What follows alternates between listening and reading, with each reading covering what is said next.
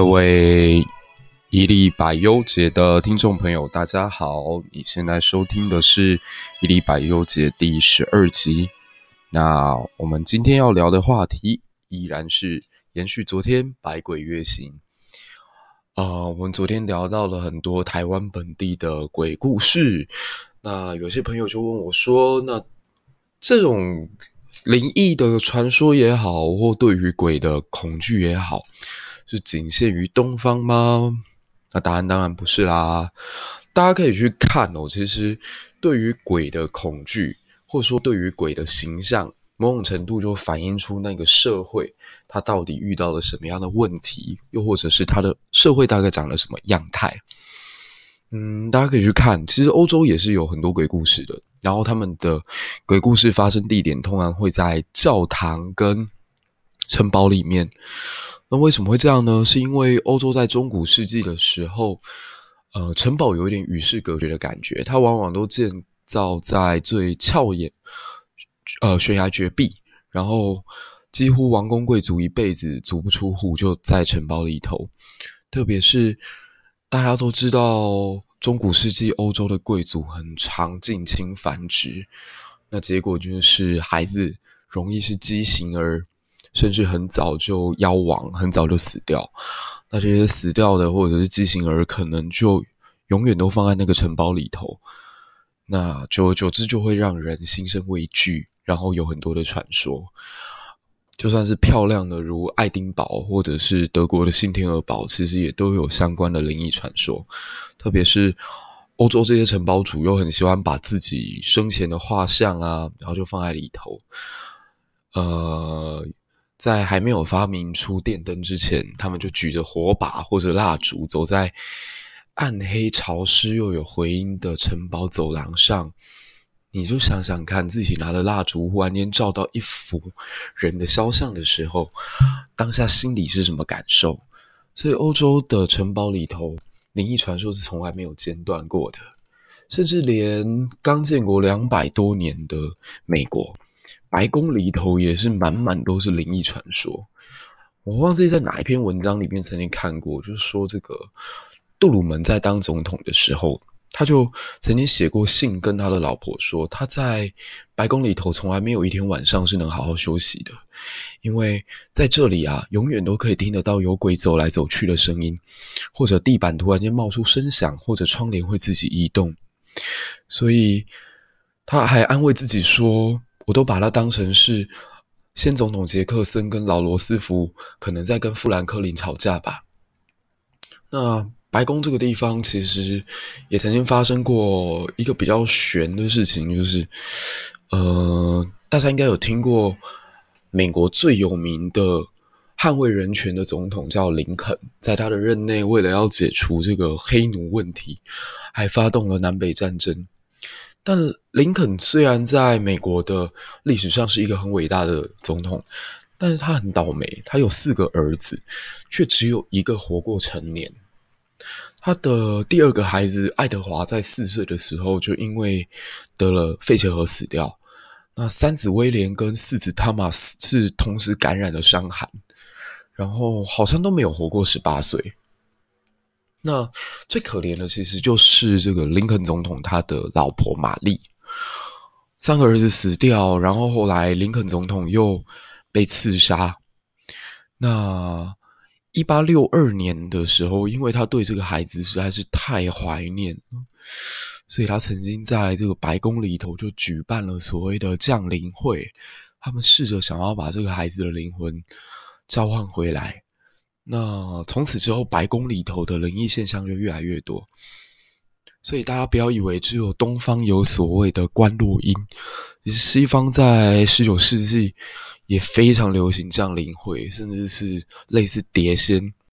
那美国都如此，台湾就更是哦。我们昨天有提到说，其实台湾是一个蛮多灾多难的岛屿。如果你从比较负面的角度来解读它的话，其实还真的就是一座鬼岛。特别是在呃清朝我们的第一代祖先刚过来的那个时候，我们昨天有提到说，台湾大概有五个呃闹鬼的原因。第一个是由于渡台困难，第二个是因为张权械斗，再来就是这块岛屿啊充满了各种疾病跟疟疾，所以导致在这里的人很容易意外或早夭。啊，另外第四个原因是因为天然灾害很多，地震风灾不断。然后第五个原因是原住民传统的埋葬方式是直接把亲人就埋进这个家里。那等到汉人把原住民的土地骗到以后，诶，自己的家中可能就住着其他他不认识的这些人的长辈。那此外呢，台湾人的死亡哦，其实可以用四个象限来做划分。大家可以试着呃在脑中画一个 X Y 轴出来，就是如果我们把台湾人的死亡方式分成好死跟意外死，就是好死就是善终，那意外死就是横死，分成 X 轴的正向跟负向，然后再把死之后有没有人祭拜。当成是 Y 轴的正向与负向，有人祭拜就在正向，而、啊、没有人祭拜就在负向。那大概可以划分出四个象限。就如果比较幸运一点，你是善终，而且最后还有人祭拜你的话，呃，那基本上在死后就不会出来作祟，你就会是在神桌上面的祖先牌位里头，被后代子孙供应着香火的比较幸运的，呃，所谓的公妈。哎，啊，如果你比较不幸一点，你在第二象限，就是你是横死的，但是有人会来拜你，那你可能就会变成是这个所谓的冤魂，因为你死得很不甘心，你不是真正寿终正寝啊。那另外一种更惨的就是他横死，然后还没有人来祭拜啊，这个就会变成所谓的厉鬼。那如果你是善终，对，就是阳寿到了，然后生病死掉，可是死后没有人祭拜，或者没有子孙后代，那你就会变成孤魂。那给大家猜猜看，台湾早期的移民当中，嗯，成为野鬼、厉鬼、孤魂的几率比较高，还是有机会当公骂的机会比较高？好，公布答案。成为野鬼、厉鬼跟孤魂的机会是最高的。大家可以从一些谚语就可以知道，像说当年有讲，来到台湾的汉人呢，叫三死啊，六死三生一回头，大概死亡率是非常非常高的。那就算来了，因为有长山公没长山妈，不一定娶得到老婆，所以就有大量的罗汉脚就在台湾居住。那一群男人待在一起，那种又没有人管的状况之下，就很容易因为小冲突啊，爆发成大规模的武装械斗。武装械斗之后，又出现了大量的伤亡。那台湾当时医疗资源不多，再加上这些人没有家人看顾，所以很多人就横死在街头。大家不妨想象一个画面，就你今天晚上突然间出门。然后走在夜路上，就看到一个人七孔流血倒在路边。嗯，或许眼睛还张着，或许脸已经被野狗吃的剩下一半了。你看到他那样的惨状，你内心会心生什么样的感觉？应该是恐怖吧。所以大家可以想象，就是大概在。十七到十九世纪的台湾就是一个这样的景象，所以我们可以这么说，鬼其实是人对死后世界的一种想象。你觉得如果自己死在路边，然后这么难堪的话，大概死后也会很不甘心吧？而这种单一存在的个体的鬼，就比较容易成为。台语讲的某型那，就是在那种荒郊野外之处，然后无人认识的这一种，他可能就会单独行动。那刚刚我们有提到说，在那种械斗规模很大的冲突当中，集体死亡的这一种，他可能死之后也会集体一起行动。那单一行动是某型那，那如果是大量的团体行动的，我们就叫好兄弟，好兄弟。啊，这也是我们大概七月份主要去拜的一个对象，这样。那台湾闹鬼其实是被历史所记载下来的。我稍微参考了一下日本时代所写下来的《台湾风俗志》，还有连横写的《台湾通史》，其实里头都有嗯一定程度的鬼故事存在。那就讲一个比较有名的是连横在《台湾通史》当中记录的台南陈守娘奇案。这个陈守娘应该算台南最有名的厉鬼。那他曾经在两千零一十四年到两千零一十六年那段时间，在八卦版被大肆宣传他的故事。那这个女生呢，大约是在一八四零年左右生长在台南府城的一个女孩。那长大之后，她嫁给了一个叫林寿的男生。可惜林寿很早就过世了。那林寿死了之后，陈守娘就一路守寡。结果有一天，这个台南的师爷来到他们家，那经过的时候就看见这个陈守娘长得实在是十分有姿色，所以就对陈守娘的婆婆提亲，就是想要轻薄非礼她这一个媳妇。可能也是因为缺钱吧，就是陈守娘这位婆婆居然很开心，然后就鼓励她这个媳妇改嫁，甚至要她下海去做一些情色的产业，帮助家里维持生计。那陈守娘坚持不要，打死不肯，所以她的婆婆这样联合了呃自己的女儿。然后把这个陈守娘绑在椅子上，用尖锐的物品去刺这个陈守娘的下体。那最后因为失血过多，陈守娘就死了。陈守娘死掉之后就很不甘心，所以他就在台南府城各处喊冤。到半夜时分的时候，他会显露凶相去吓当地的路人。那闹到后来实在是非常不像话。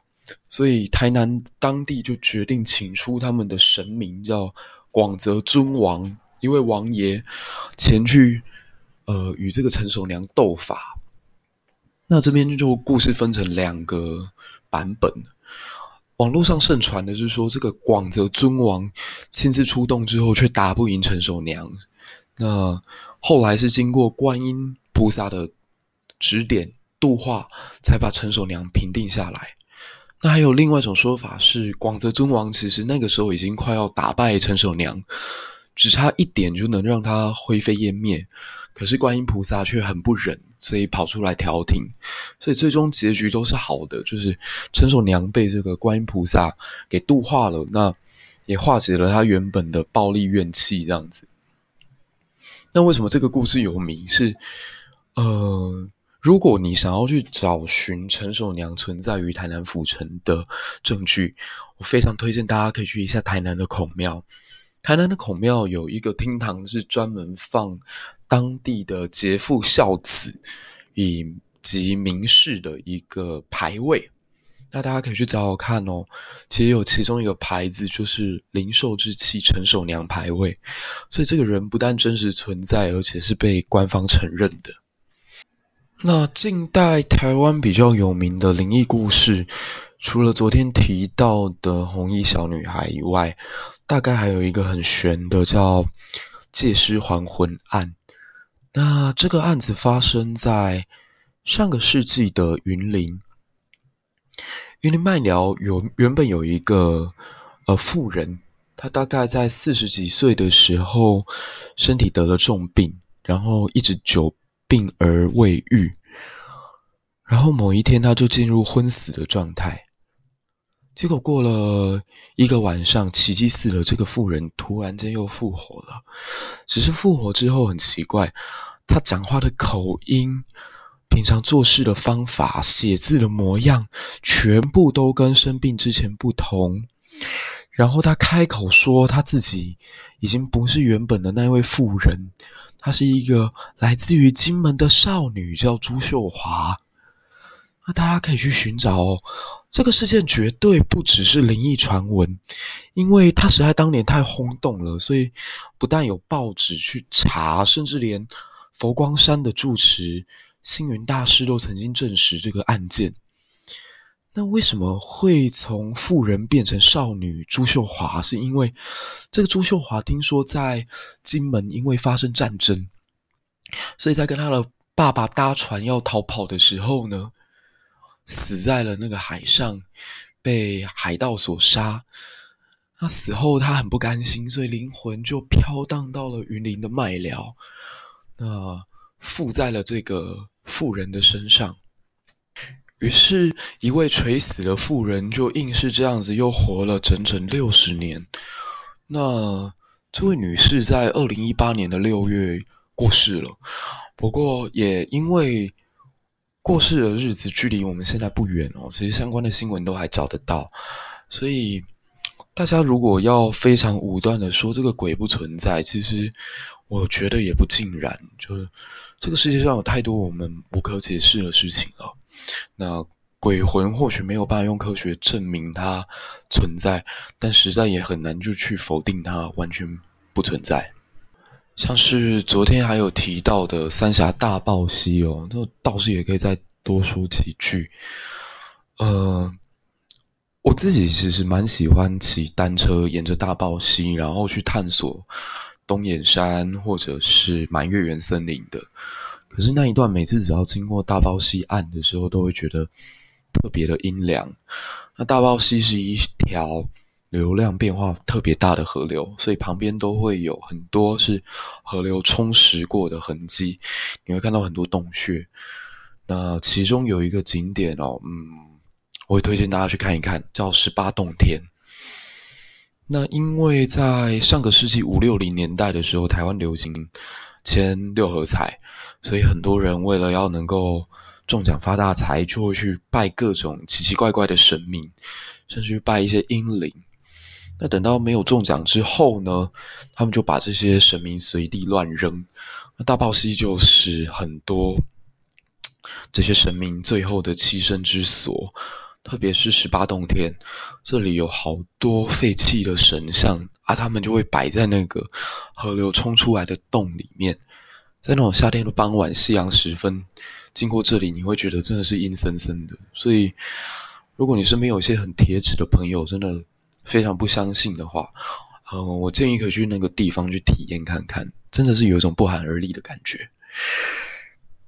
然后，大霸溪这个地方算是整个北台湾最容易发生溺毙事件的观光景点。它整条河流大概在过去的十五年发生了四十六起溺毙的案件。那我听过我当警校的朋友跟我说，因为大霸溪里头的鱼虾很多，所以那些被捞上来的浮尸，往往整张脸都已经被鱼给啃食殆尽。那个画面说有多惨就有多惨，说有多可怕就有多可怕。而且很多人都会刚好卡在某一个石头的后方。那为什么大霸溪这么阴呢？其实可能跟他日治时期曾经发生过大爆社事件有关。这个地方原本是泰雅族原住民的栖身之所，可后来因为日本人想要到山上去砍伐樟脑，所以就大量的进驻到今天三峡大霸溪的旁边。那日本人在夜晚的时候就会去。强暴这个泰雅族妇女，所以导致部落非常的不满，因此与日本人发生了战争。那战争延续了六七年，最后打爆社可以说是全军覆没，一千多人的大社群，后来只剩下二十几个人。你就想想看，那条河流里头不知道沾染了多少日本人以及原住民的血。对啊，所以去玩的人就自然而然的会。嗯，比较心生恐惧一点吧。那大家我不知道有没有发现，在我的故事讲述过程当中，有一个很明显的现象，就是台湾的鬼大多是女鬼。那为什么女鬼会特别多？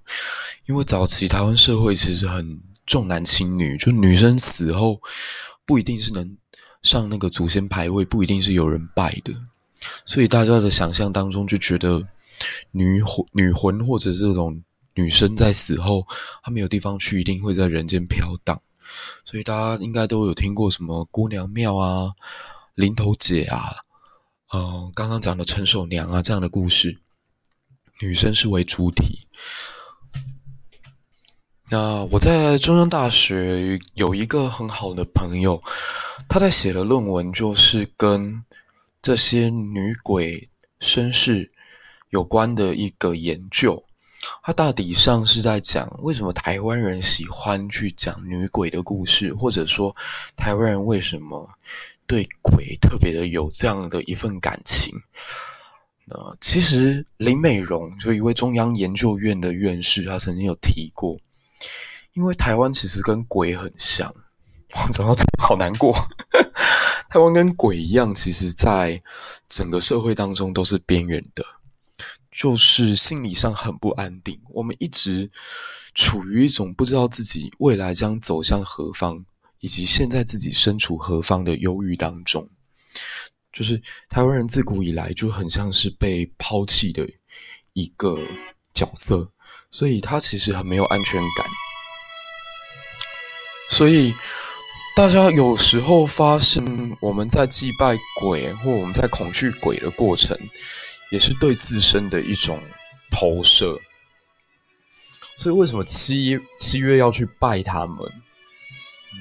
大概是因为慎终追远就是一种孝吧。那普度沉沦是我们内心当中一直有的一种仁爱啊。所以。当大家听到这么多浮尸啊、水流尸啊、女鬼啊、作祟啊，然后死后无处可去啊、漂流在人间的这样的传说的时候，我真的觉得，除了恐惧以外，其实大家可以多去想想看，台湾这块岛屿，它承受了多大的压力、多大的负担、多大的痛苦，走到现在。所以，对这个社会，我觉得多一份温情吧。如果我们对死者，我们对过去的先祖，都能存在这样的一份感情在的话，诶，大家不妨把在普渡上面花的钱，把在普渡上面花的心力，或把对鬼的恐惧，转化成对现实的关怀，然后对身边的人多一份的温暖。我觉得要延续这份传统或升华这一段爱的方法，最好的就是大家可以把这些花费，然后放在呃捐款箱上面，多去关心身边的，还可以照顾得到的这些人，避免下一个悲剧的发生。好啦，这就是这一期的一粒百忧解。那希望大家对于鬼的这个话题，呃。不要只有恐惧，希望大家晚上还睡得着。OK，谢谢大家。